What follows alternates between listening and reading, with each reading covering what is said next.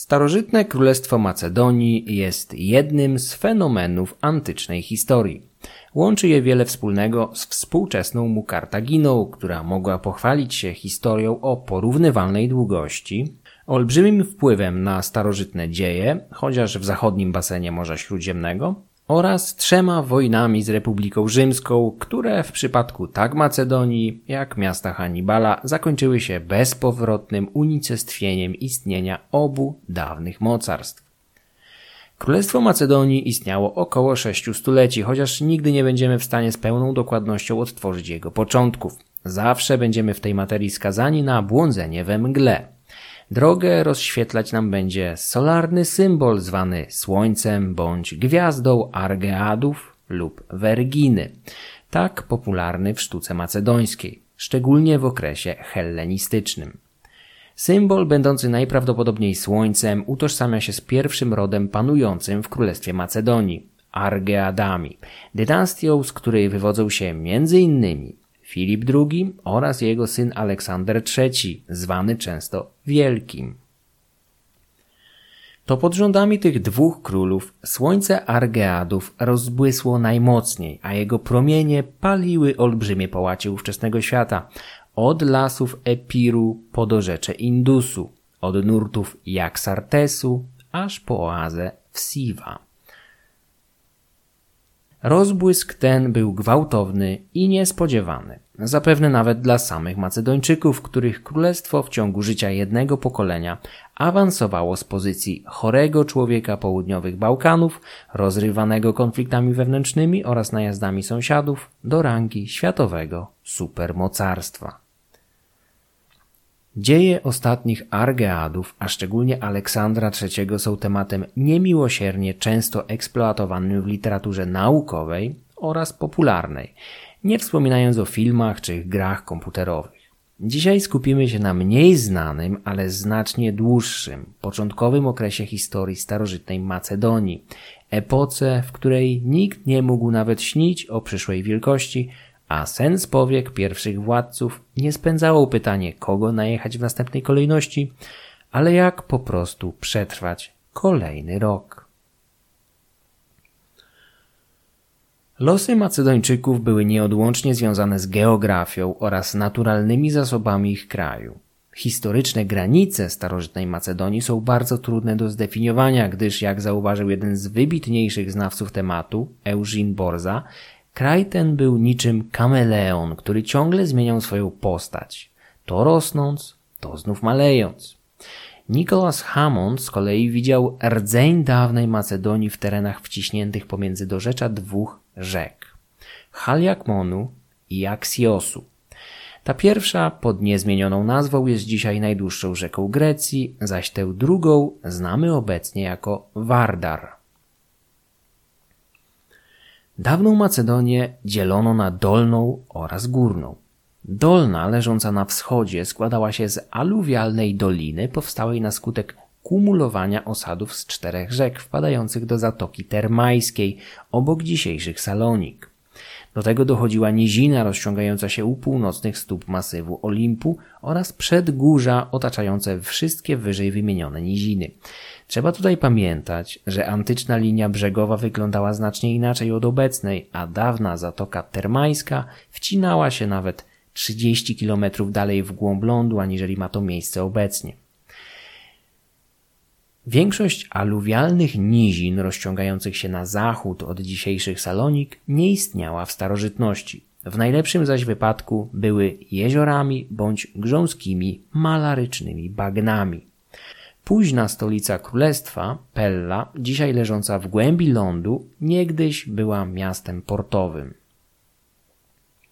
W skład Górnej Macedonii wchodziły górzyste krainy leżące w zlewisku Haliakmonu oraz górnym biegu Axiosu.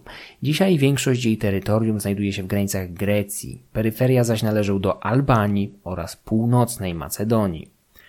Antyczna Macedonia była krainą szczególną, obfitującą w bogactwa naturalne do tego stopnia, że gwarantowała zamieszkującym ją ludom samowystarczalność gospodarczą. Żyzne, aluwialne niziny i łagodne, otaczające je przedgórza gwarantowały obfite plony umożliwiające wyżywienie stosunkowo dużej populacji. Ludność żyła m.in. z hodowli koni oraz przede wszystkim kus. Klimat pozwalał na uprawę winorośli, ale w przeciwieństwie do leżących na południu miast greckich, w Macedonii trudno byłoby szukać drzew oliwnych. W krainie tej do dzisiaj łączą się wpływy klimatu śródziemnomorskiego oraz kontynentalnego, w efekcie czego opady są nawet kilkukrotnie większe aniżeli w Attyce, co przekłada się na obfitsze zbiory. Zimy są chłodniejsze aniżeli na południu, ale wciąż łagodne w porównaniu do północnych Bałkanów. Uwarunkowania klimatyczne i spore opady dały Macedończykom dostęp do nieprzebranych zasobów strategicznie ważnego surowca, jakim w starożytności było drewno i smoła drzewna. Góry i przedgórza krainy od zawsze porastały gęste lasy, które nawet intensywnie eksploatowane regenerowały się znacznie szybciej aniżeli miało to miejsce w Helladzie czy południowej Italii. W efekcie Macedonia szybko znalazła się w pozycji kraju dysponującego strategicznym surowcem niezbędnym do budowy flotyli wojennych i handlowych, na których opierała się potęga miast państw, takich jak Ateny.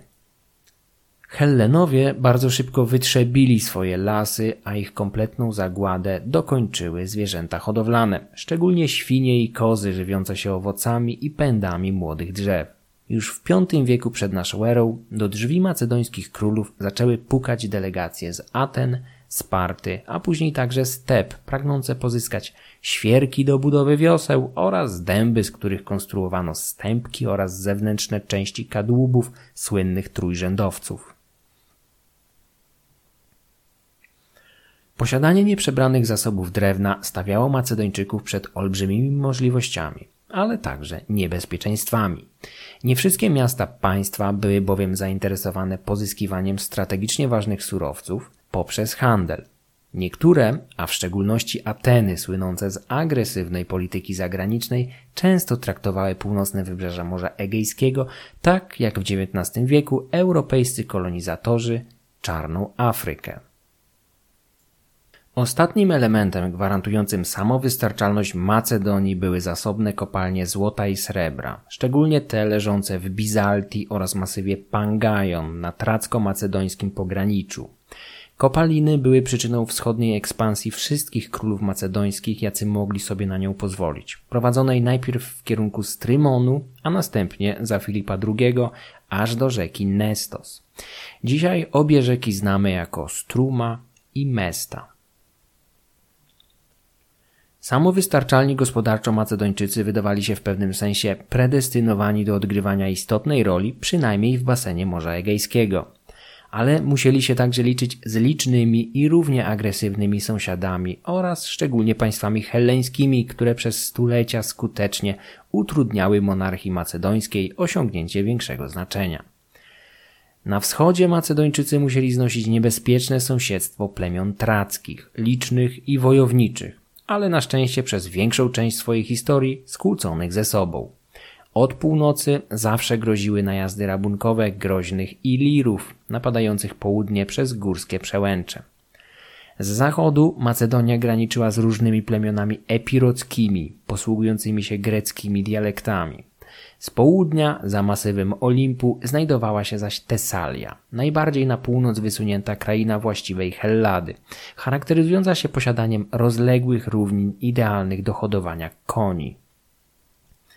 Relacje z tesalskimi Poleis będą odgrywać istotną rolę w dziejach Macedonii, a uzależnienie tej krainy oraz jej pastwisk będzie w przyszłości niezbędnym elementem do zwiększenia siły słynnej macedońskiej kawalerii. Od południowego wschodu Dolna Macedonia graniczyła z Półwyspem Chalcydyckim, który poddany intensywnej kolonizacji greckiej będzie przez wiele dekad źródłem problemów dla królestwa. Zakusy Aten, a potem także lokalnych polejs, takich jak przykład Olint, będą zawsze dużym zagrożeniem dla wpływów, a czasem także istnienia niezależnej Macedonii. Duże znaczenie dla szybkiego rozwoju królestwa miało również położenie na przecięciu dwóch szlaków handlowych. Jeden z nich, biegnący od wybrzeży Adriatyku na zachodzie, aż do cieśniny Bosfor na wschodzie, dał w przyszłości początek rzymskiej drodze Via Egnatia, chociaż był on użytkowany już we wczesnej starożytności. Drugi szlak biegł zgodnie z nurtem Aksiosu i razem z nim przecinał niedostępne pasma górskie, które dzisiaj oddzielają północną Grecję od Bułgarii i postjugosłowiańskiego państwa noszącego nazwę Macedonii Północnej, które poza tą nazwą nie ma jednak nic wspólnego z antyczną monarchią Argeadów. Niemal cała dawna Macedonia leży obecnie w granicach państwa greckiego. Komunikacja w tych rejonach Bałkanów zawsze była możliwa jedynie dzięki przełęczom i wąwozom, najczęściej tworzonym przez nurty rzek, takich jak Axios. Miejsce na mapie, w jakim znalazła się Macedonia, na styku tych dwóch szalenie istotnych szlaków, ma olbrzymie znaczenie także dzisiaj, a jego efektem jest rozwój Salonik, które nieprzerwanie od ich założenia przez macedońskiego króla Kassandra 2300 lat temu aż do dzisiaj są jednym z najważniejszych miast na Bałkanach, korzystających z dobrodziejstw dostępu do dwóch szlaków komunikacyjnych oraz Morza Egejskiego poprzez Zatokę Termajską. Macedończycy są dla nas obok Spartan, Persów, Celtów, Traków, Kartagińczyków czy Etrusków jedną z niemych nacji starożytności. Nie oznacza to, że pisać nie potrafili, przynajmniej niektórzy z nich, ale do naszych czasów przetrwały niemal wyłącznie relacje pisane przez ich sąsiadów i niejednokrotnie wrogów, Rzymian bądź Greków. To z nich czerpiemy lwią część naszej wiedzy o tych niemych narodach i zawsze musimy mieć się na baczności przed braniem ich zbyt poważnie. O początkach ludu macedońskiego najwięcej dowiadujemy się od Herodota i Tukidydesa, chociaż ten drugi część informacji mógł zaczerpnąć od pierwszego, więc nie jest w pełni niezależnym źródłem. O Macedończykach milczy Homer w swoim spisie okrętów wyruszających pod Troję, co jest zresztą zgodne z naszą wiedzą o zasięgu archaicznego świata mykeńskiego. Najbardziej na północ wysunięte placówki tzw. Tak Mykeńczyków znajdowały się w północnej Tesalii, zaraz na południe od masywu Olimpu. Achajowie ruszający pod Troje pewnie wiedzieli coś niecoś o przodkach Macedończyków, ale nie uważali ich za należących do swojego świata.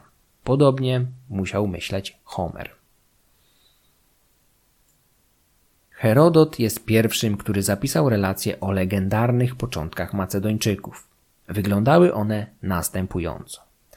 Przed wiekami w peloponeskim Argos żyło trzech braci. Gałanes, Eropos i Perdikas. Wszyscy byli synami niejakiego Temenosa, stąd w tradycji zwał się Temenidami. Z jakichś bliżej niewyjaśnionych powodów bracia musieli uchodzić z Argos na wygnanie. Udali się na północ i poprzez Ilirię dostali się gdzieś w okolice masywu Olimpu. Tutaj zatrudnili się jako pomocnicy na dworze lokalnego króla, gdzie doglądali zwierząt. Najstarszy koni, młodszy wołów, a najmłodszy z nich Perdikas zajmował się małymi zwierzętami, co zresztą pasowało do jego imienia, gdyż Perdikas, po grecku Perdika, znaczy tyle co kuropatwa. Małżonka króla codziennie wypiekała wszystkim domownikom bochenki chleba, które spożywali razem podczas wieczornej kolacji. Chleb położony przed perdikasem zawsze rósł w niewytłumaczalny sposób i młodzieniec miał dwukrotnie większy bochenek od pozostałych domowników. Poinformowany o tym król doszedł do wniosku, że musi dobyć jakiś znak wróżący Perdikasowi wielką przyszłość, a być może nawet detronizację samego władcy. Wezwał więc trzech braci i nakazał im opuszczenie swojego dworu. Starsi poprosili wpierw o zapłatę za służbę, ale władca odrzekł im, że jedynym wynagrodzeniem, na jakie mogą od niego oczekiwać, są promienie słońca, które akurat wpadły do izby przez otwór nad paleniskiem. Starsi bracia osłupieli, ale Perdikas z wdzięcznością podziękował królowi za hojność, a małym nożem nakreślił na ziemi, w miejscu gdzie spadły promienie słońca, koło, po czym razem z braćmi opuścił niewdzięcznego chlebodawcę. Wróżbici prędko wytłumaczyli władcy, że był to zły znak, na co wściekły monarcha zareagował wysyłając w pościg za braćmi uzbrojonych pachołków. Ci jednak nie zdążyli pojmać i zabić Perdikasa ani jego braci, gdyż młodzieńcy zdołali ujść przed pościgiem, który zgubili za nurtem wezbranej rzeki. Osiedlili się w innym miejscu zwanym ogrodami Midasa, a prawdopodobnie tożsamym z późniejszą Miezą, miejscem, gdzie kilka wieków później Arystoteles będzie wychowywał młodego Aleksandra Wielkiego. Tutaj bracia założyli własne królestwo. Prędko też zajęli pobliskie równiny i pogórza oraz ziemię niewdzięcznego króla. Genezę słynnego słońca łączonego później z Argeadami wywodzi się najczęściej właśnie od promieni słonecznych, jakie mały Perdikas wykroił sobie nożem na dworze bezimiennego króla. Tę legendę Herodot zasłyszał od samych Macedończyków, na których dworze przebywał przez jakiś czas. Jest to najstarsza pisemna relacja wyrażająca wiarę w legendarne pochodzenie dynastii, wyznawaną szczerze bądź też celowo przez macedoński ród panujący. Nie jest to jedyna wersja, gdyż wraz z biegiem lat i zmianami na tronie powstawały nowe wariacje mitycznych początków, które dodawały kolejnych władców mających rządzić przed Perdikasem. Jeżeli ktoś z Was czytał skądinąd świetne powieści historyczne Karola Bunsza, składające się na trylogię macedońską opowiadającą o dziejach Olimpias, Parmeniona i Aleksandra, to na pewno nie umknęło Wam, że Macedończycy odnoszą się tam czasami do niejakiego Karanosa, mitycznego protoplasty dynastii Argeadów, potomka Heraklesa. Faktycznie początkiem IV wieku przed naszą erą w twórczości niejakiego Teopompa dynastia wydłuża się o kolejnych władców, a miejsce Perdikasa zajmuje niejaki Karanos. Imię, które wywiedzione z doryckiego dialektu języka greckiego oznacza po prostu władcę, pana. Karanos wygląda na macedoński odpowiednik tego, czym dla Rzymian był Eneasz. Mógł zostać wymyślony przez jednego z późniejszych władców, z pewnością był postacią mityczną. Perdikas I z kolei może być postacią autentyczną, chociaż nie mamy żadnych innych przekazów mówiących o jego życiu bądź dokonaniach. Podobnie wygląda sytuacja z jego czterema następcami Argeiosem, Filipem I, Eropusem i Alketasem. Dopiero szósty w kolejności król, Amyntas I jest dla nas postacią z krwi i kości. W ogóle o pięciu pierwszych władcach Macedonii wiemy jeszcze mniej aniżeli o pierwszych królach Rzymu. Jedni zaś i drudzy mogli być sobie współcześni. Nie ma powodów, aby uważać pierwszych królów Macedonii za postaci legendarne. Trzeba się jednak pogodzić z brakiem jakichkolwiek konkretnych informacji o ich życiu i dokonaniach. Jedynym, czego możemy być niemal pewni, jest ekspansja terytorialna Macedończyków, do jakiej doszło pod ich panowaniem. Nie będziemy jednak w stanie przypisać konkretnych podbojów do żadnego z nich. Przodkowie Macedończyków byli półkoczowniczymi pasterzami, dwa razy w roku przeganiającymi swoje stada na letnie i zimowe pastwiska. Te pierwsze były położone wyżej, zaś drugie niżej, najczęściej w dolinach. Ten przegonowy etap historii Macedonii był bardzo istotny dla tradycji późniejszego królestwa, w którym największe święta religijne odbywały się właśnie wiosną i jesienią, co zapewne było pamiątką obrzędów obchodzonych przed wyruszeniem w kolejną, sezonową wędrówkę ze stadami. Archeologia jest bezsilna wobec tej fazy istnienia macedońskiego etnosu, gdyż ludy pasterskie, stroniące od stałych siedzib, nie wspominając już o miastach, z zasady nie pozostawiają po sobie wiele materiału archeologicznego, poza pochówkami. Te zaś bywają bardzo skromne i zdaniem Eugena Borzy nie sposób odróżnić ich od ludów sąsiednich. Najczęściej zakłada się, że przodkowie późniejszych Macedończyków zamieszkiwali stoki wzgórz gdzieś w górnym biegu Haliakmonu na północny zachód od góry Olimp i tam wypasali swoje stada. Z czasem, być może na skutek dużego przyrostu demograficznego, zmuszeni byli szukać nowych siedzib. Ruszyli więc na wschód, gdzie spotkali trackie ludy zamieszkujące Pierie, krainę rozciągającą się pomiędzy Zatoką Termajską a stokami Olimpu. Macedończycy mieli z początku sezonowo wynajmować pastwiska u tych traków, ale z czasem, gdy uświadomili sobie swoją siłę, przejęli je przemocą, a samych mieszkańców Pieri wygnali. Miało to mieć miejsce pomiędzy 730 a 650 rokiem przed naszą erą, chociaż wszelkie datowanie tego procesu jest jedynie przypuszczalne. Wczesne stadia macedońskiej ekspansji opisuje Tukidydes. Cytuję. Objęli nad tym krajem władzę królewską, wypędziwszy siłą z Pieri Pieriów, którzy później zamieszkali w Fagres, i innych miejscach u podnóża gór Pangajon, po drugiej stronie Strymonu. Jeszcze i teraz nadmorski pas ziemi u podnóża Pangajon nazywa się Zatoką Pieryjską. I wypędziwszy z Botiai, Botiajów, którzy obecnie sąsiadują z Halkidyjczykami. Zdobyli prócz tego wąski pas Pajoni, ciągnący się wzdłuż rzeki Axios, aż do Pelli i morza. I wypędziwszy Edonów, uprawiają Mygdonię, sięgającą z drugiej strony morza po Strymon. Wypędzili również z kraju nazywanego Eordają Eordów, z których znaczna część zginęła, a pewna niewielka, tylko cząstka mieszkała koło Fyski. Ponadto z Almopi wypędzili Almopów. Ci właśnie Macedończycy owładnęli ziemiami, które do dziś dzierżą, także i innych plemion, a mianowicie Antemuntem, Krestonią i Bizaltią oraz ziemiami zamieszkanymi przez same plemiona macedońskie. Koniec cytatu. Wyżej wymienione podboje miały zapewne miejsce pod rządami pierwszych pięciu królów, o których nic innego nie wiemy.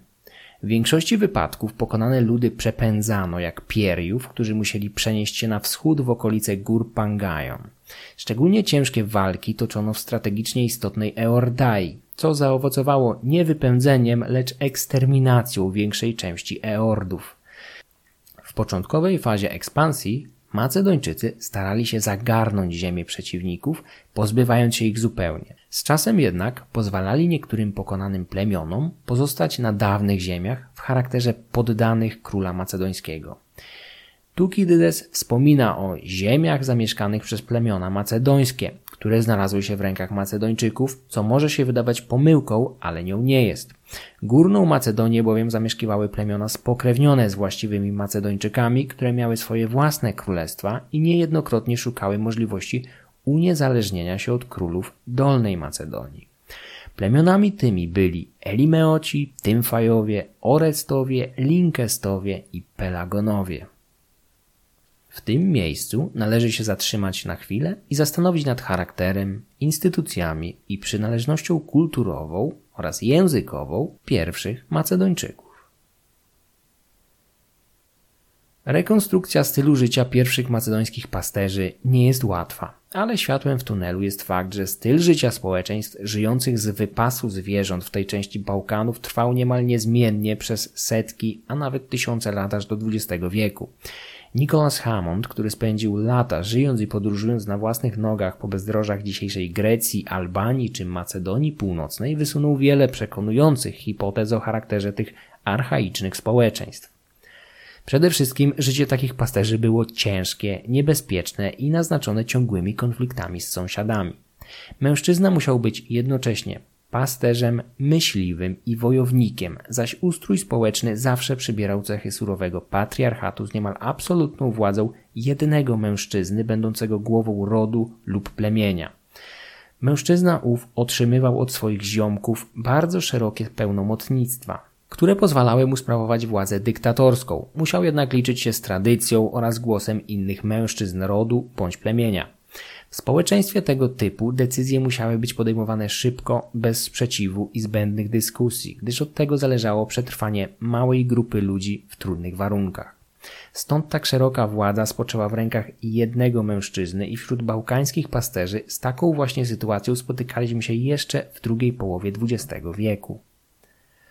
Powyższe warunki wpłynęły na ukształtowanie się późniejszej monarchii macedońskiej, która charakteryzowała się szerokimi uprawnieniami króla zatwierdzonego przez zgromadzenie dorosłych mężczyzn, którzy byli aktywnymi wojownikami bądź weteranami. Z punktu widzenia większości Greków, którzy etap rządów królewskich mieli w klasycznej starożytności już za sobą, ustrój Macedonii był barbarzyński i kojarzył się bardziej z realiami panującymi wśród Traków bądź Ilirów nie zaś innych Helenów. W Helladzie bowiem dominowała demokracja lub oligarchia. Sporadycznie zdarzały się tyranie lub królestwa takie jak Sparta, z tym, że w tej ostatniej rządziło dwóch królów, a spora część uprawnień znajdowała się w rękach Rady Starców, Geruzji oraz podobnego macedońskiemu zgromadzenia mężczyzn wojowników. Macedończycy byli więc najbliżsi Spartanom, z tym, że u nich nigdy nie wykształciła się żadna istotna Geruzja. Było to najprawdopodobniej spowodowane dość niskim znaczeniem ludzi starszych w pasterskim społeczeństwie, gdzie długość życia była niewysoka, a największe znaczenie mieli młodsi mężczyźni, którzy byli w stanie chwycić za broń w obronie rodzin i stad zwierząt. W efekcie tych doświadczeń w młodej monarchii macedońskiej wyrosła silna władza królewska, która nie była jednak absolutna. Król miał szerokie uprawnienia, posiadał monopol na przychody z kopalni oraz lasów, ale jego władzę ograniczało zgromadzenie wojowników i weteranów. To ci ludzie, przychodzący na wiece zawsze pod bronią, zatwierdzali wybór nowego monarchy. Oni także sprawowali sądy nad osobami oskarżonymi o zdradę, co zobaczymy jeszcze podczas wyprawy Aleksandra Wielkiego, który musiał wnosić przed zgromadzenie wojska oskarżenia przeciwko zamachowcom, tak prawdziwym, jak i domniemanym, a następnie godzić się z wyrokami tłumu żołnierzy. Nie wszystkie były po jego myśli i podobnie musiało być z wcześniejszymi władcami. Króla otaczała gwardia towarzyszy, tzw. Tak hetajrów, chociaż nie wiemy kiedy dokładnie powstała. Z pewnością już w V wieku przed naszą erą królowie macedońscy występowali w otoczeniu liczącego kilkuset jeźdźców elitarnego grona stanowiącego trzon ówczesnej armii królestwa.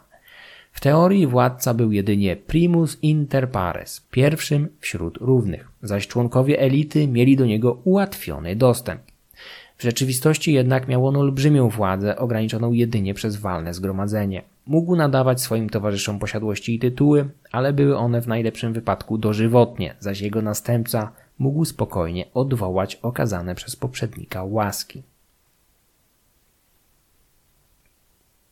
Nie wiemy nic o istnieniu jakiejś ciężkiej piechoty we wczesnych wiekach dziejów państwa. Najczęściej zakłada się więc, że poza nieliczną kawalerią dostarczaną przez elity, wojsko bazowało na pospolitym ruszeniu, którego jakość musiała być nierówna, a najczęściej po prostu mizerna, szczególnie w porównaniu do hoplitów greckich miast państw.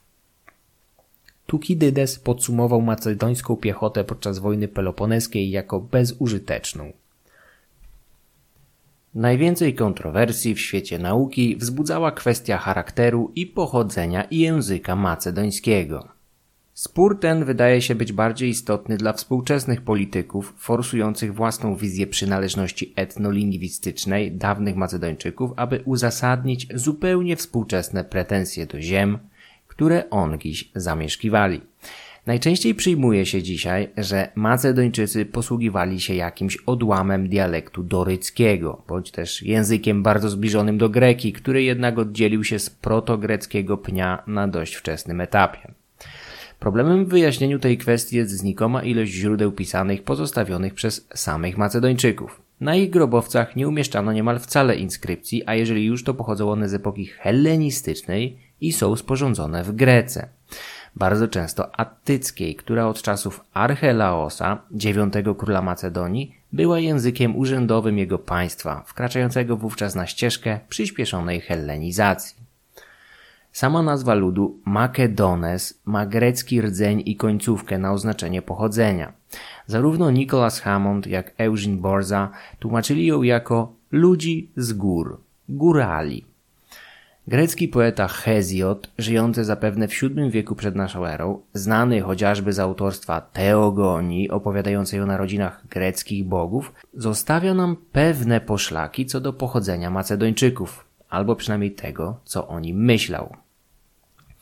W swojej twórczości wspomina bowiem, że Makedon, w którym widział eponimicznego przodka całego narodu, był bratem Magnesa – ich obu zaś uczynił ciotecznymi braćmi synów Hellena, mitycznego praojca Hellenów. Synami Hellena mieli być Eol, Dor i Ksutos, którzy z kolei mieli dać początek trzem dialektom greki eolskiemu, doryckiemu oraz jońskiemu. Widzimy więc, że Hezjod widział jakieś pokrewieństwo między Macedończykami a Hellenami. Piszący w V wieku przed naszą erą, grecki historyk Hellanikos, który osobiście odwiedził Macedonię, stwierdził nawet, że genealogię Hezjoda należy poprawić, a Makedona uznać za syna Eola. Hellanikos tym samym zaliczał Macedończyków do ludów greckich posługujących się dialektem eolskim. Persowie od końca VI wieku przed naszą erą regularnie utrzymywali relacje z Macedończykami, których określali jako jauna takabara, czyli dosłownie jonów noszących kapelusze. Charakterystycznym kapeluszem, który tak bardzo rzucił się w oczy Persom, była macedońska kauzja, rodzaj dużego nakrycia głowy o niskiej, stożkowatej główce i szerokim rondzie, noszonego dla ochrony przed słońcem. Wykonywano go z jednego kawałka filcu i wiązano pod brodą. Terminem Jonowie Persowie określali wszystkich Helenów, przenosząc na nich nazwę plemienną Jonów, którzy od X wieku przed naszą erą zasiedlali wschodnie wybrzeża Azji Mniejszej, w krainie nazwanej z czasem Jonią. Macedonia przez kilka dekad wchodziła w skład państwa perskich Achemenidów, stąd trudno zignorować zdanie Persów, którzy musieli zdawać sobie sprawę z charakteru etnicznego ludów, którymi zarządzali.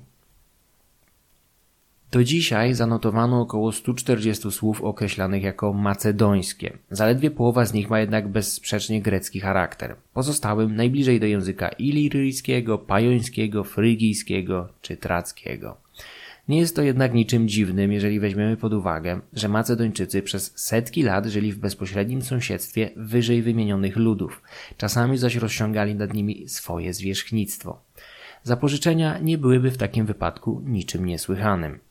Zdecydowana większość macedońskich toponimów ma charakter grecki. Podobnie jest z imionami bogów oraz nazwami większości miesięcy. Na korzyść zwolenników wywodzenia języka macedońskiego z greckich dialektów przemawia także tabliczka z magicznym zaklęciem Katadesmos, odnaleziona w latach 80. XX wieku w ruinach Pelli. Pochodząca z końca pierwszej połowy IV wieku przed naszą erą, tabliczka jest jedną z czterech znanych do tej pory, które mogą zawierać tekst zapisany starożytnym językiem macedońskim, który okazuje się przypominać dialekt dorycki.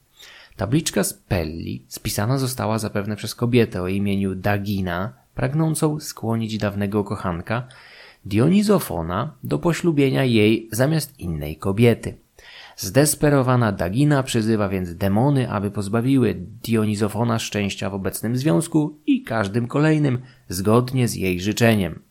Tylko ona jedyna będzie w stanie przerwać działanie zaklęcia. Od trudne sprawy.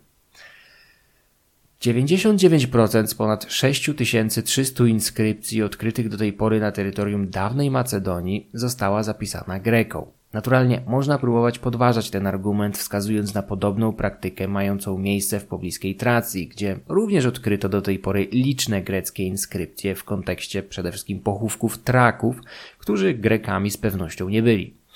Ich język również nie należał do żadnego z greckich dialektów, sami zaś Trakowie nie opracowali własnego pisma, więc jeżeli już tworzyli jakieś inskrypcje, to po grecku.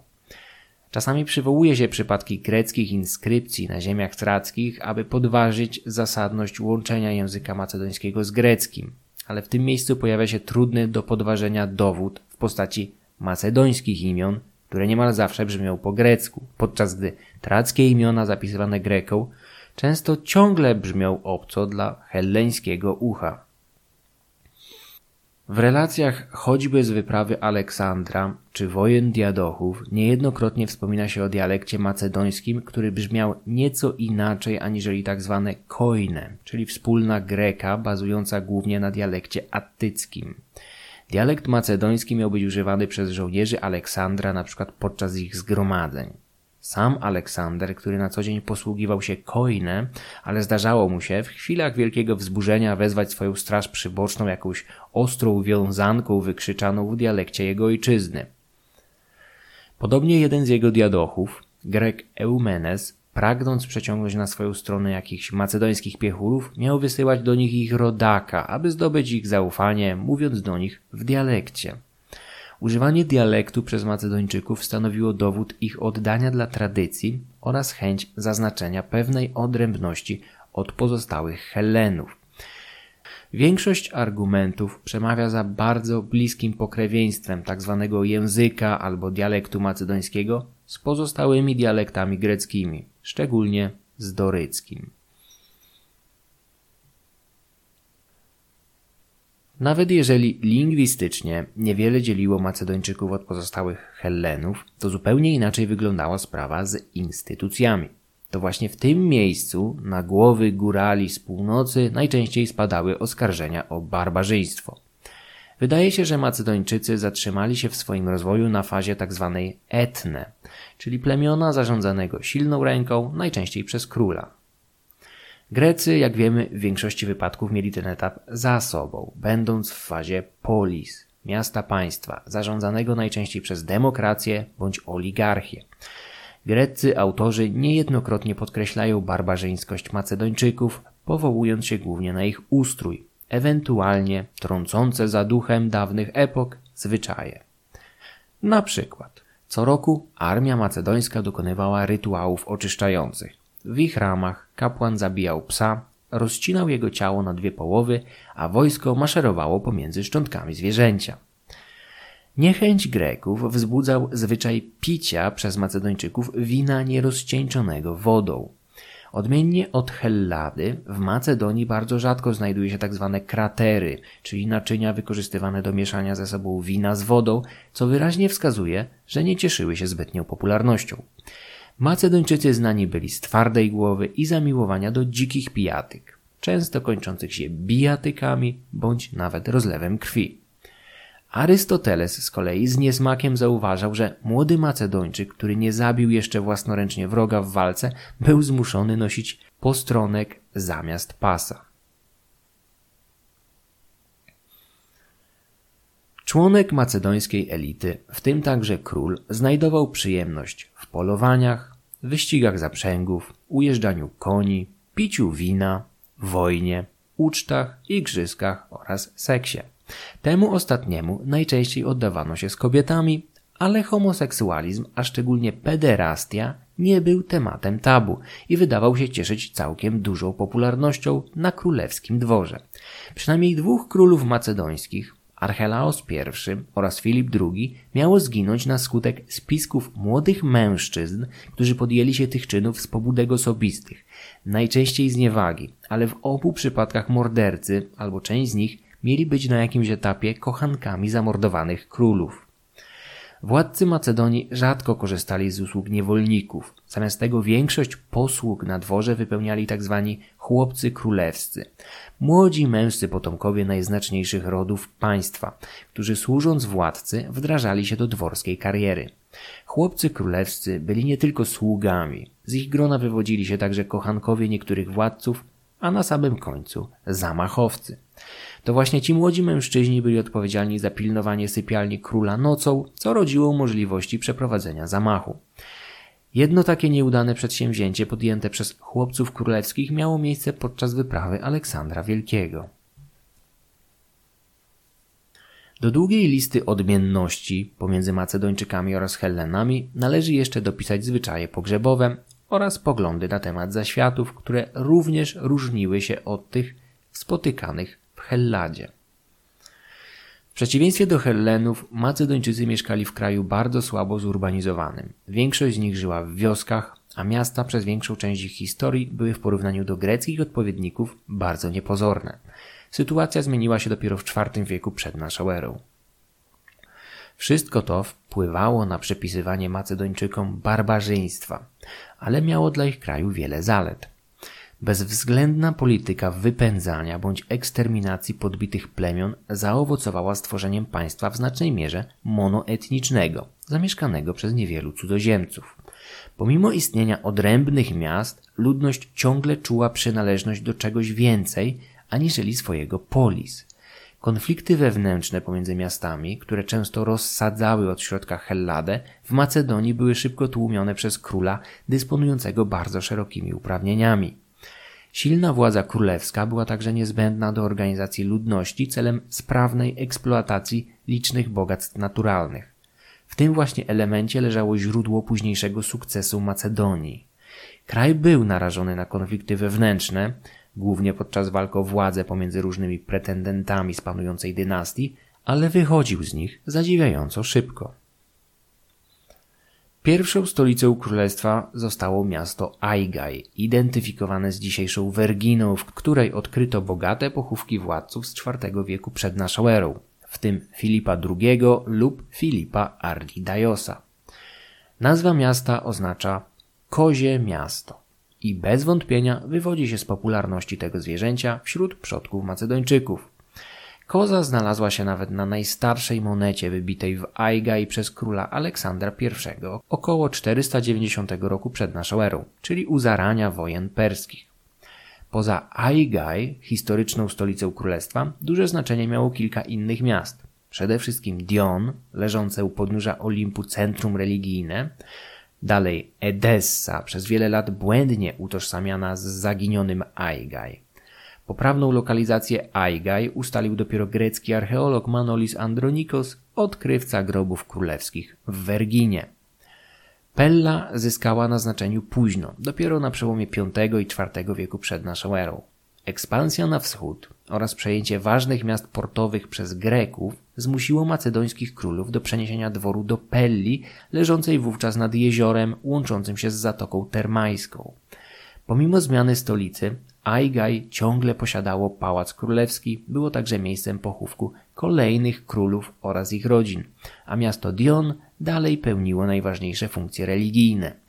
Trudno więc powiedzieć, że Macedończycy mieli tylko jedną stolicę. Początkowe stadia historii Macedonii nie przetrwały w źródłach pisanych, ale czasami pomocna bywa archeologia.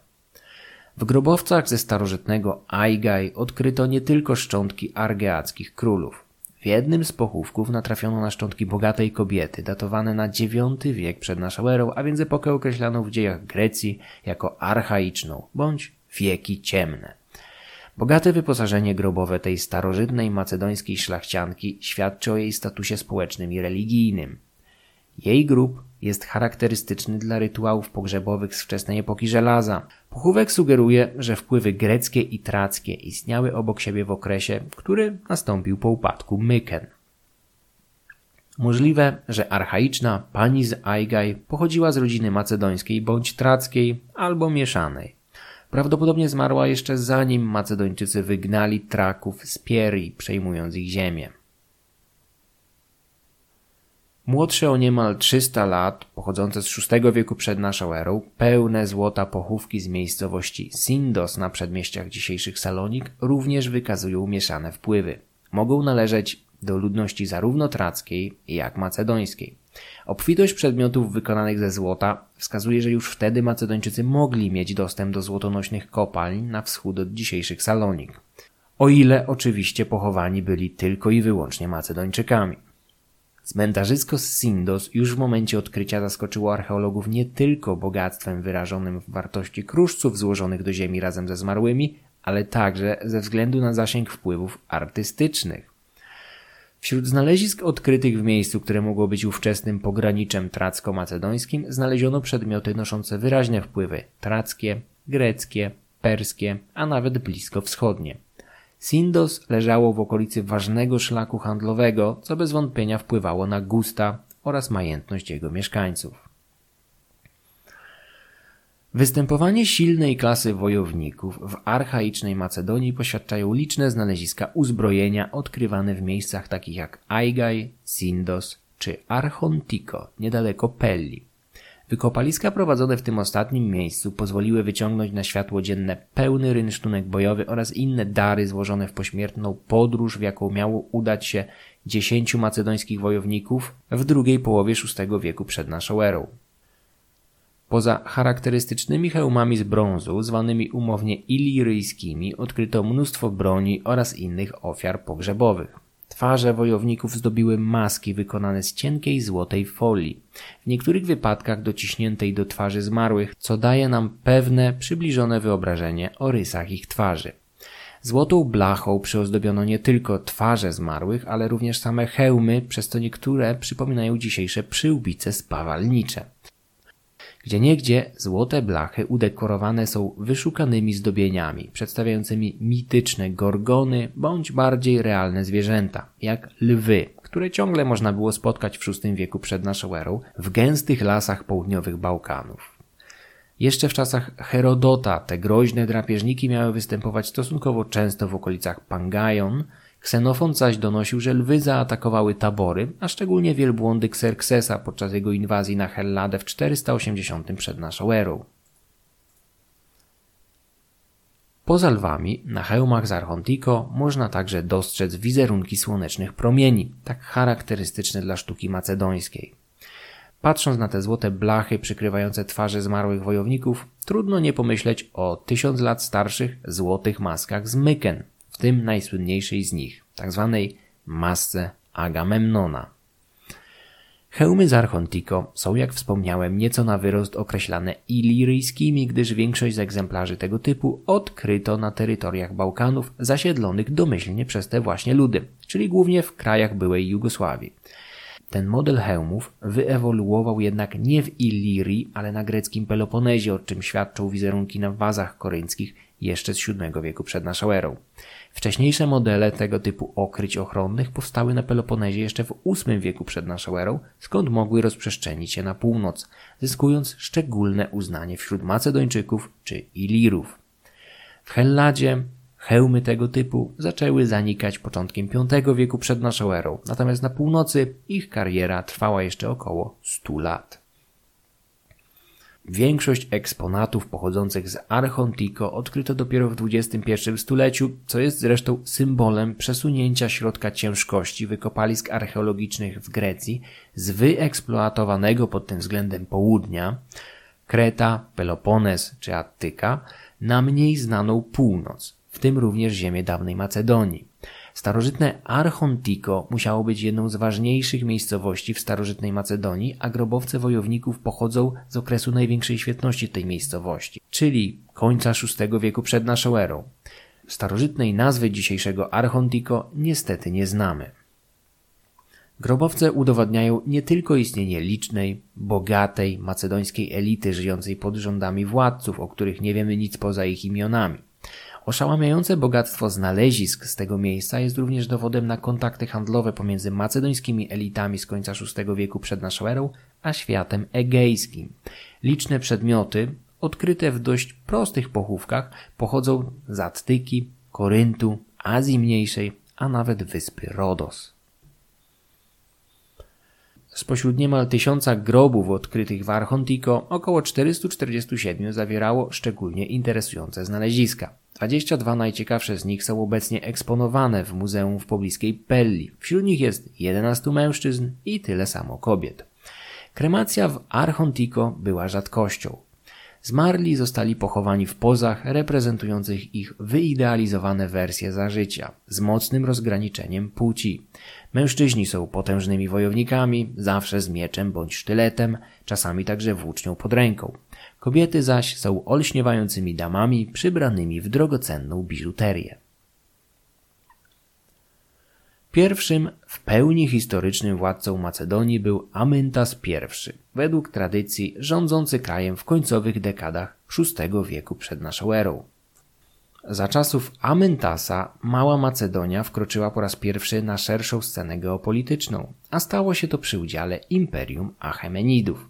Końcem VI wieku przed naszą erą perski król królów Dariusz I wylądował ze swoimi wojskami, aby podporządkować sobie zachodnie wybrzeże Morza Czarnego, zamieszkane wówczas głównie przez Traków i Scytów.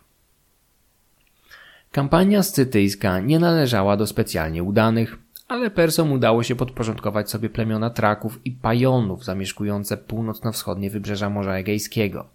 Podbicie potężnych plemion pajońskich stało się prawdziwym błogosławieństwem dla Macedonii, cierpiącej od lat z powodu ich najazdów.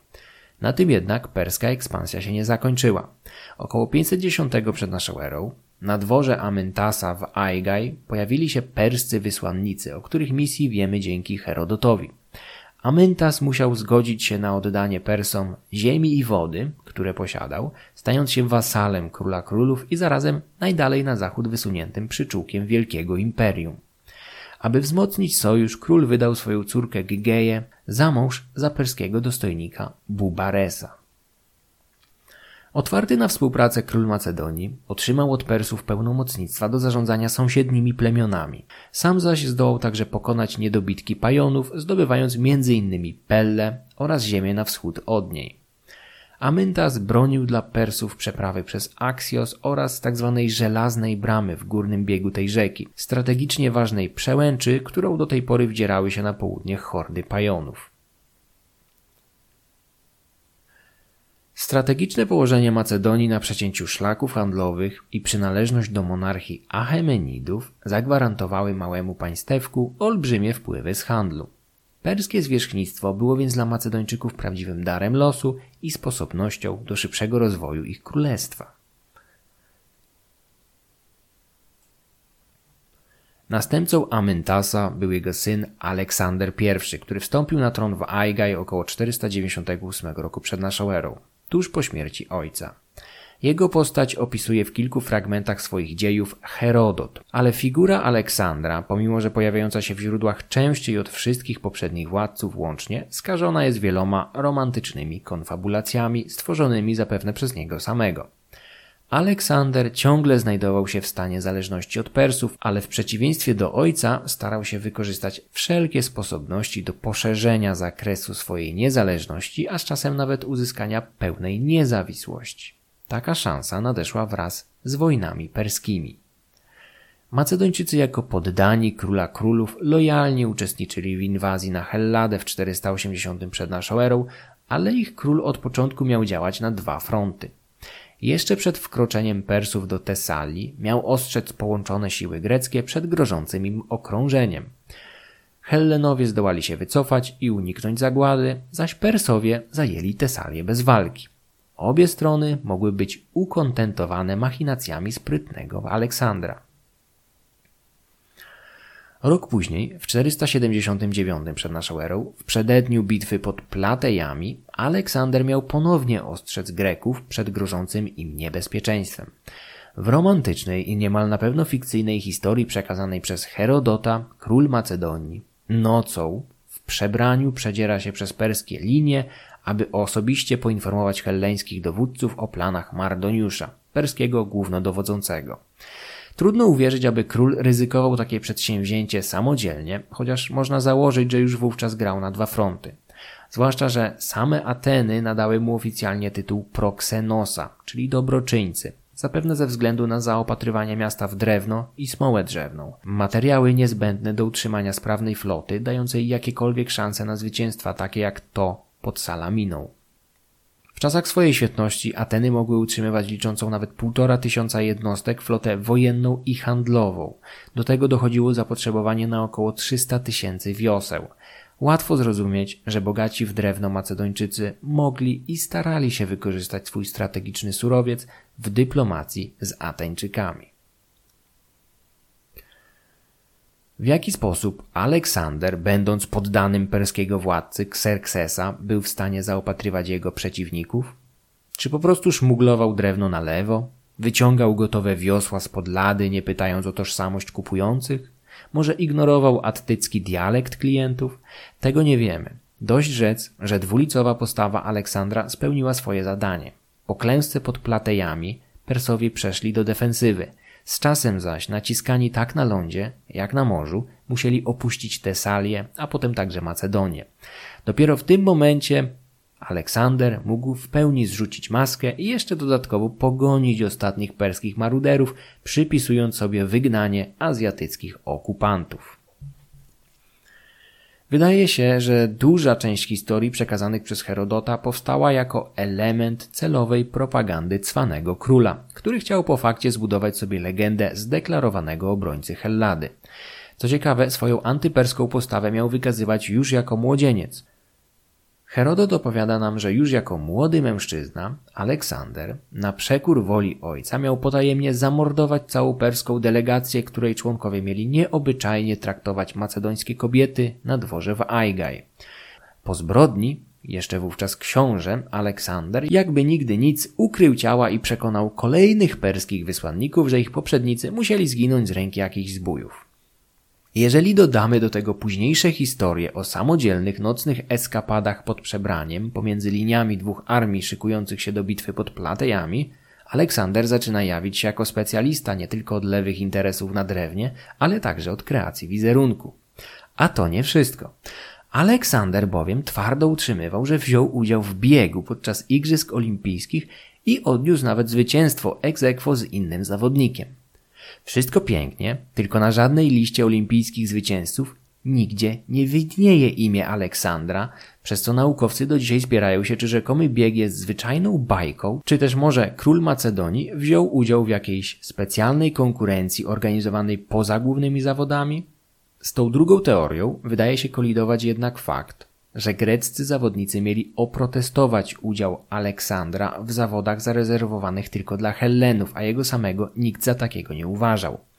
Król, który potrafił znaleźć wyjście z każdej sytuacji, miał poradzić sobie także tutaj. Podczas dyskusji z sędziami, o której szczegółach nic nie wiemy, Miał ich rzekomo przekonać do swojego greckiego pochodzenia, wywodząc historię swojej rodziny aż od Perdikasa, syna Temenosa, który razem z dwoma braćmi miał kilkaset lat wcześniej zbiec z Argos na północ. Sędziowie podobno uwierzyli, ale cała historia brzmi co najmniej nieprawdopodobnie. Sceptycy tacy jak Eugene Borza sugerują, że legendarne początki Temenidów są jedynie późniejszą konfabulacją, co jest tym prawdopodobniejsze, że cała ta historia pojawia się dopiero tuż po zaangażowaniu królów Macedonii w wewnętrzne sprawy Peloponezu i we wspieranie lokalnej opozycji w mieście Argos. Jak było naprawdę, nie wiemy. Teoria o greckim pochodzeniu Argeadów tudzież Temenidów ma zarówno zwolenników, jak i przeciwników. Ja podchodzę do niej bardzo sceptycznie, przynajmniej do tej oficjalnej wersji. 44-letnie rządy Aleksandra dobiegły końca w 458 roku przed naszą erą. Jego królestwo wyszło z wojen perskich wzmocnione i niezależne od sąsiadów, ale stan ten nie trwał długo. Miejsce dość łagodnej perskiej okupacji zastąpił konflikt z rosnącą potęgą zwycięskich Aten oraz pomniejszych ludów, dotychczas kontrolowanych przez Macedończyków z perskim błogosławieństwem. Ateny zaczęły wykazywać zainteresowanie północnymi wybrzeżami Morza Egejskiego już w VI wieku przed naszą erą. Sam Amyntas I miał oferować wygnanemu za ten Hippiaszowi jakiś skrawek ziemi w Tracji, licząc, że tamten odwdzięczy się po odzyskaniu władzy w swoim mieście. Nieprzebrane zasoby drewna oraz kopalnie srebra i złota kusiły Hellenów. Do tego dochodziła chęć kontroli szlaku handlowego z nad Adriatyku do Bosforu oraz pragnienie posiadania bazy morskiej zabezpieczającej transporty zboża z Morza Czarnego, niezbędne do przetrwania Aten, które nie były w stanie wyżywić swojej olbrzymiej populacji produkcją rolną samej Attyki.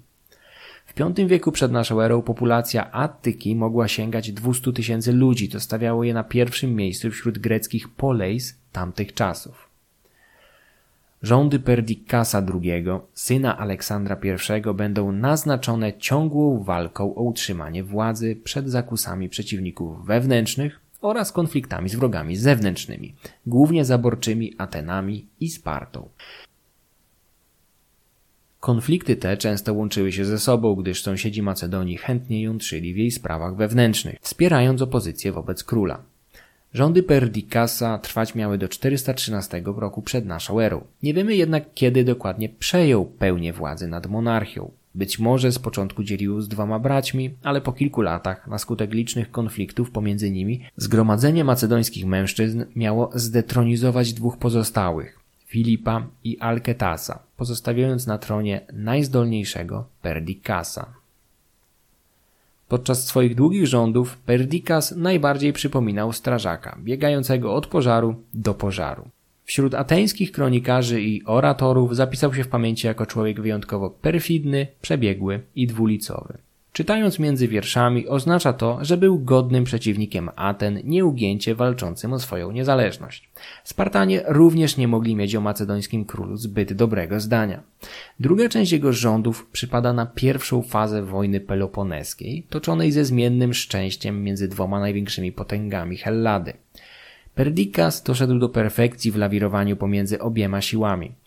Na przestrzeni dwóch ostatnich dekad rządów sześciokrotnie znajdował się w sojuszu bądź porozumieniu z Atenami, a pięciokrotnie współpracował ze Spartą. Średnio co dwa lata porzucał bez żadnych ceregieli aktualnego sprzymierzeńca, o ile tylko zdał sobie sprawę, że dalsze inwestowanie w relacje z nim nie przynosi wystarczających korzyści. Lampką ostrzegawczą dla Perdikasa był najczęściej zbyt szybki wzrost znaczenia Aten bądź Sparty i ryzyko znalezienia się w pozycji wasala. W takim momencie król błyskawicznie zmieniał partnera na tego, który nie zagrażał mu tak bardzo jak poprzedni. Szczególnie widoczne było to w kwestii miasta Amphipolis, leżącego blisko ujścia Strymonu, tuż obok bogatych złóż złota i srebra z Pangajonu. Ateńczycy założyli to miasto wykorzystując chwilową słabość zarówno Macedończyków jak Traków. Położenie Amphipolis w strategicznym punkcie gwarantowało kontrolę nad drewnem spławianym w kierunku morza nurtem Strymonu oraz lądowym szlakiem handlowym z zachodu na wschód. Perdikas nie mógł pozwolić na istnienie tej ateńskiej kolonii tuż pod swoim nosem. Zawiązał więc jeden z kilku przejściowych sojuszy ze Spartanami, którzy zdołali zdobyć miasto i przegnać stamtąd stronników Aten. Pozbawione łatwego dostępu do drewna oraz pobliskich kopalin, Ateny musiały podjąć desperacką próbę zdobycia kolonii gdzie indziej. Ich wybór padł na odległą Sycylię, zaś wyprawa mająca na celu jej uzależnienie skończyła się kompletną katastrofą i w efekcie przegraną w wojnie peloponeskiej. Pozycja Macedonii nie była wówczas godna pozazdroszczenia. Dobra naturalne, szczególnie drewno, były co prawda sporą dźwignią w relacjach dyplomatycznych, ale problem kraju leżał w braku istotnej siły militarnej zdolnej obronić interesy Macedończyków. Piechota była bezwartościowa, co zauważył już Tukidydes. Kawaleria zaś, licząca kilkuset ciężkozbrojnych jeźdźców, była zbyt słaba, aby oprzeć się opartym na ciężkozbrojnych hoplitach wojskach Sparty, Aten bądź innych polejs.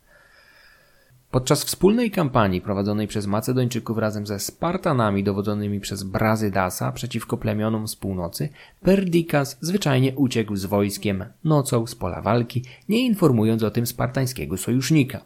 Brazydas zdołał się jakoś uratować przed przeważającymi siłami Ilirów, ale nie wybaczył zdrady królowi i w ramach rewanżu złupił ziemię sojusznika. Macedończycy byli uzależnieni od najemników i sojuszników. Jedni i drudzy byli ryzykownym i niepewnym oparciem. W 429 przed naszą erą państwo omal nie przestało istnieć na skutek najazdu wielkiej armii trackiego króla Sitalkesa, który na krótko zdołał pod swoim berłem zjednoczyć większość plemion trackich. Sitalkes zajął całą północną i wschodnią Macedonię, ale nie otrzymał na czas wsparcia z Aten, które być może celowo z nią zwlekały, obawiając się, że w miejsce nieustępliwego, ale niezbyt groźnego Perdikasa stworzą prawdziwego potwora w postaci trackiego Sitalkesa. Najazd Traków nie okazał się zabójczy. Ostatecznie król Macedonii w swoim stylu zdołał przekupić trackich wozów mariażami oraz złotem i oddalić od siebie widmo upadku. W tym czasie Perdikas, starając się przeciwstawić zakusom Aten, uciekł się do wspierania greckich kolonii leżących na półwyspie Halkidyckim, szczególnie Olintu. Ruch ten przyniósł krótkoterminowo pewne korzyści, ale w dłuższej perspektywie okazał się katastrofą. Olint w ciągu najbliższych dekad wyrośnie na potężnego przeciwnika Macedonii, a następcy Perdikasa staną nawet przed widmem upadku z powodu sąsiedztwa wojowniczego Polis. Pomimo tego Perdikas będzie wspominany jako jeden z najwybitniejszych królów Macedonii, który musiał utrzymać niezależność państwa bez ochronnego parasola roztaczanego przez perskich Achemenidów nad jego poprzednikami. Rządy Perdikasa II zakończyły się około 413 przed naszą erą, a władcę zastąpił jego syn Archelaos I, który rozpoczął swoje panowanie całkiem rezolutnie od eksterminacji wuja i jego synów, dzięki czemu zdołał odsunąć od siebie na jakiś czas ryzyko powstania silnej konkurencji w rodzinie. Dziewiąty król Macedonii, o ile wierzyć tradycji, sprawował władzę przez 14 lat do 399 roku przed naszą erą. Był to czas, gdy stopniowo dogasała wojna peloponeska, w której Macedonia zmieniała sojusze niczym rękawiczki. Dzięki temu kraj wyszedł z konfliktu bez poważniejszego szwanku. Archelaos zapisał się w pamięci potomnych jako mecenas sztuk, budowniczy oraz reformator armii. chociaż złośliwi Hellenowie oskarżali go o barbarzyństwo, pederastię oraz upijanie i mordowanie zamroczonych winem gości. Król przeniósł swoją siedzibę do Pelli, która była wówczas jedynym portem państwa, jakim można było spławiać cenne i tak pożądane przez Hellenów drewno, bez konieczności korzystania z usług pośredników. Wszystkie większe miasta nadbrzeżne, jak Pydna, Metone czy Amphipolis, były bowiem wówczas opanowane przez Greków. Freski w nowej stolicy Archelaosa malował wybitny grecki malarz Zeuxis. Słynny Eurypides tworzył i wystawiał dla niego sztuki w teatrze w Aigai, a ojciec Arystotelesa był lekarzem na macedońskim dworze. Obraz hellenizacji uzupełniali inni muzycy, poeci i lekarze. Uczucie, jakim darzył kulturę helleńską Archelaos, nie znalazło jednak wzajemności. Arystoteles i Platon zgodnie uważali Macedończyków za barbarzyńców. W podobnym tonie wypowiadał się inny grecki poeta ubolewający nad zajęciem kilku tesalskich miast przez Archelaosa. Bo w końcu, jak to możliwe, żeby barbarzyńcy rządzili Hellenami? Hellenizacja była jedynie powierzchowna i zapewne dotknęła wyłącznie elity królestwa. Władca zdawał sobie jednak sprawę z niebezpieczeństw grożących ze strony sąsiadów i starał się usilnie wzmacniać kraj.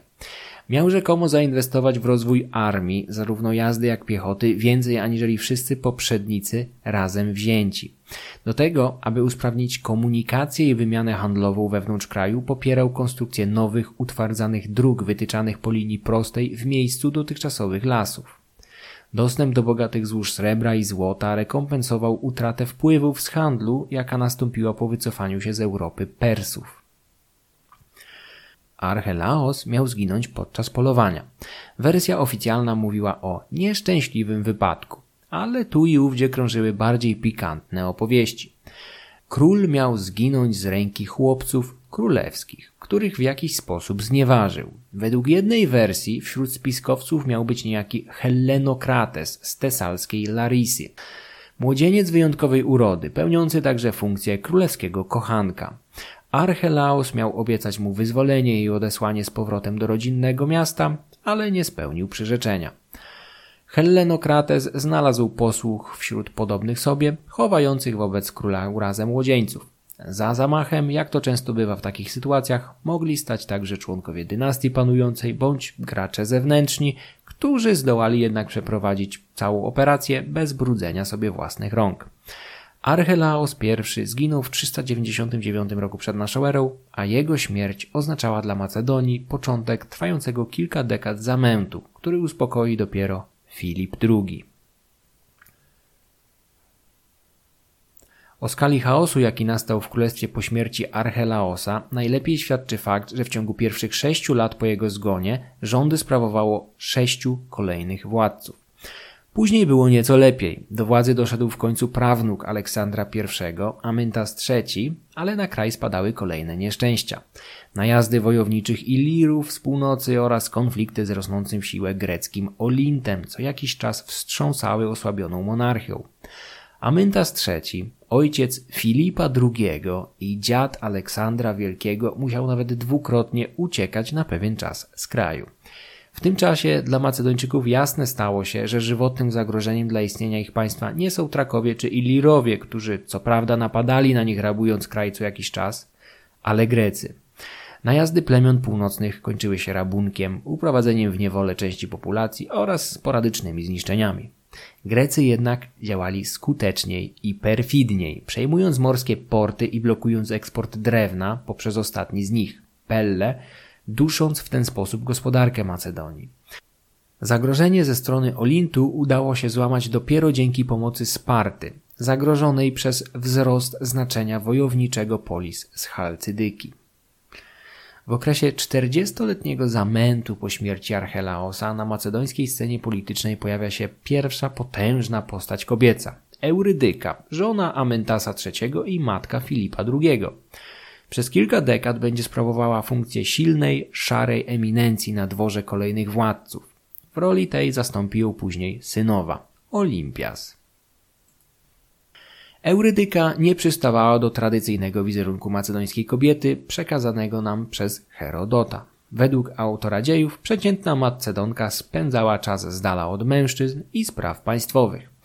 Eurydyka, pomimo że nie sprawowała oficjalnie władzy królewskiej, była jedną z najważniejszych postaci na dworze macedońskim, a potomni będą ją później nawet oskarżać o zorganizowanie nieudanego spisku na życie męża, a następnie uśmiercenie przynajmniej jednego syna. Nie wiadomo ile było w tych oskarżeniach prawdy, a ile czarnej legendy. Reformy armii podjęte przez kolejno panujących synów Amyntasa III, a zarazem braci Filipa II, Aleksandra i Perdikasa, miały na celu stworzenie solidnego, profesjonalnego wojska. Wydawało się, że wszystko idzie w dobrym kierunku, ale nowa, dziesięciotysięczna armia macedońska została w 360 roku przed naszą erą sromotnie rozbita przez kolejny najazd Ilirów. Król Perdikas III poległ na placu boju razem z czterema tysiącami rodaków, a kraj znalazł się kolejny raz na przestrzeni czterech dekad na krawędzi chaosu.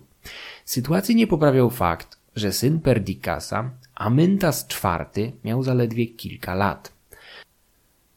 Zgromadzenie Macedończyków zatwierdziło chłopca na tronie, ale jednocześnie przybrało mu w charakterze regenta i opiekuna jego 22-letniego wuja, Filipa, który jakiś czas temu wrócił z Teb, gdzie przez kilka lat pełnił rolę zakładnika w mieście, które wyrosło obok Aten i Sparty na trzecią potęgę Hellady, dodatkowo komplikując już trudną sytuację geopolityczną. Tebańscy wodzowie Pelopidas i Epaminondas byli odpowiedzialni za złamanie dotychczasowej spartańskiej hegemonii, a beoccy hoplici prędko stali się jednymi z najlepszych w Helladzie. Złośliwi mówili, że Filip spędzał czas w Tebach na płodzeniu bękartów i pijaństwie, ale przyszłość miała pokazać, że wyciągnął też wiele bardziej praktycznych wniosków, które pozwoliły mu zrewolucjonizować macedońską machinę wojenną, a z czasem ustabilizować monarchię, wyciągając ją z trwającego cztery ostatnie dekady chaosu.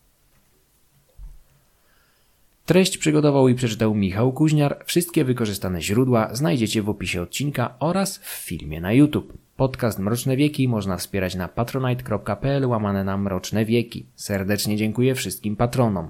Filmy będące ekranizacją audycji można oglądać i komentować na YouTube, do czego wszystkich serdecznie zapraszam.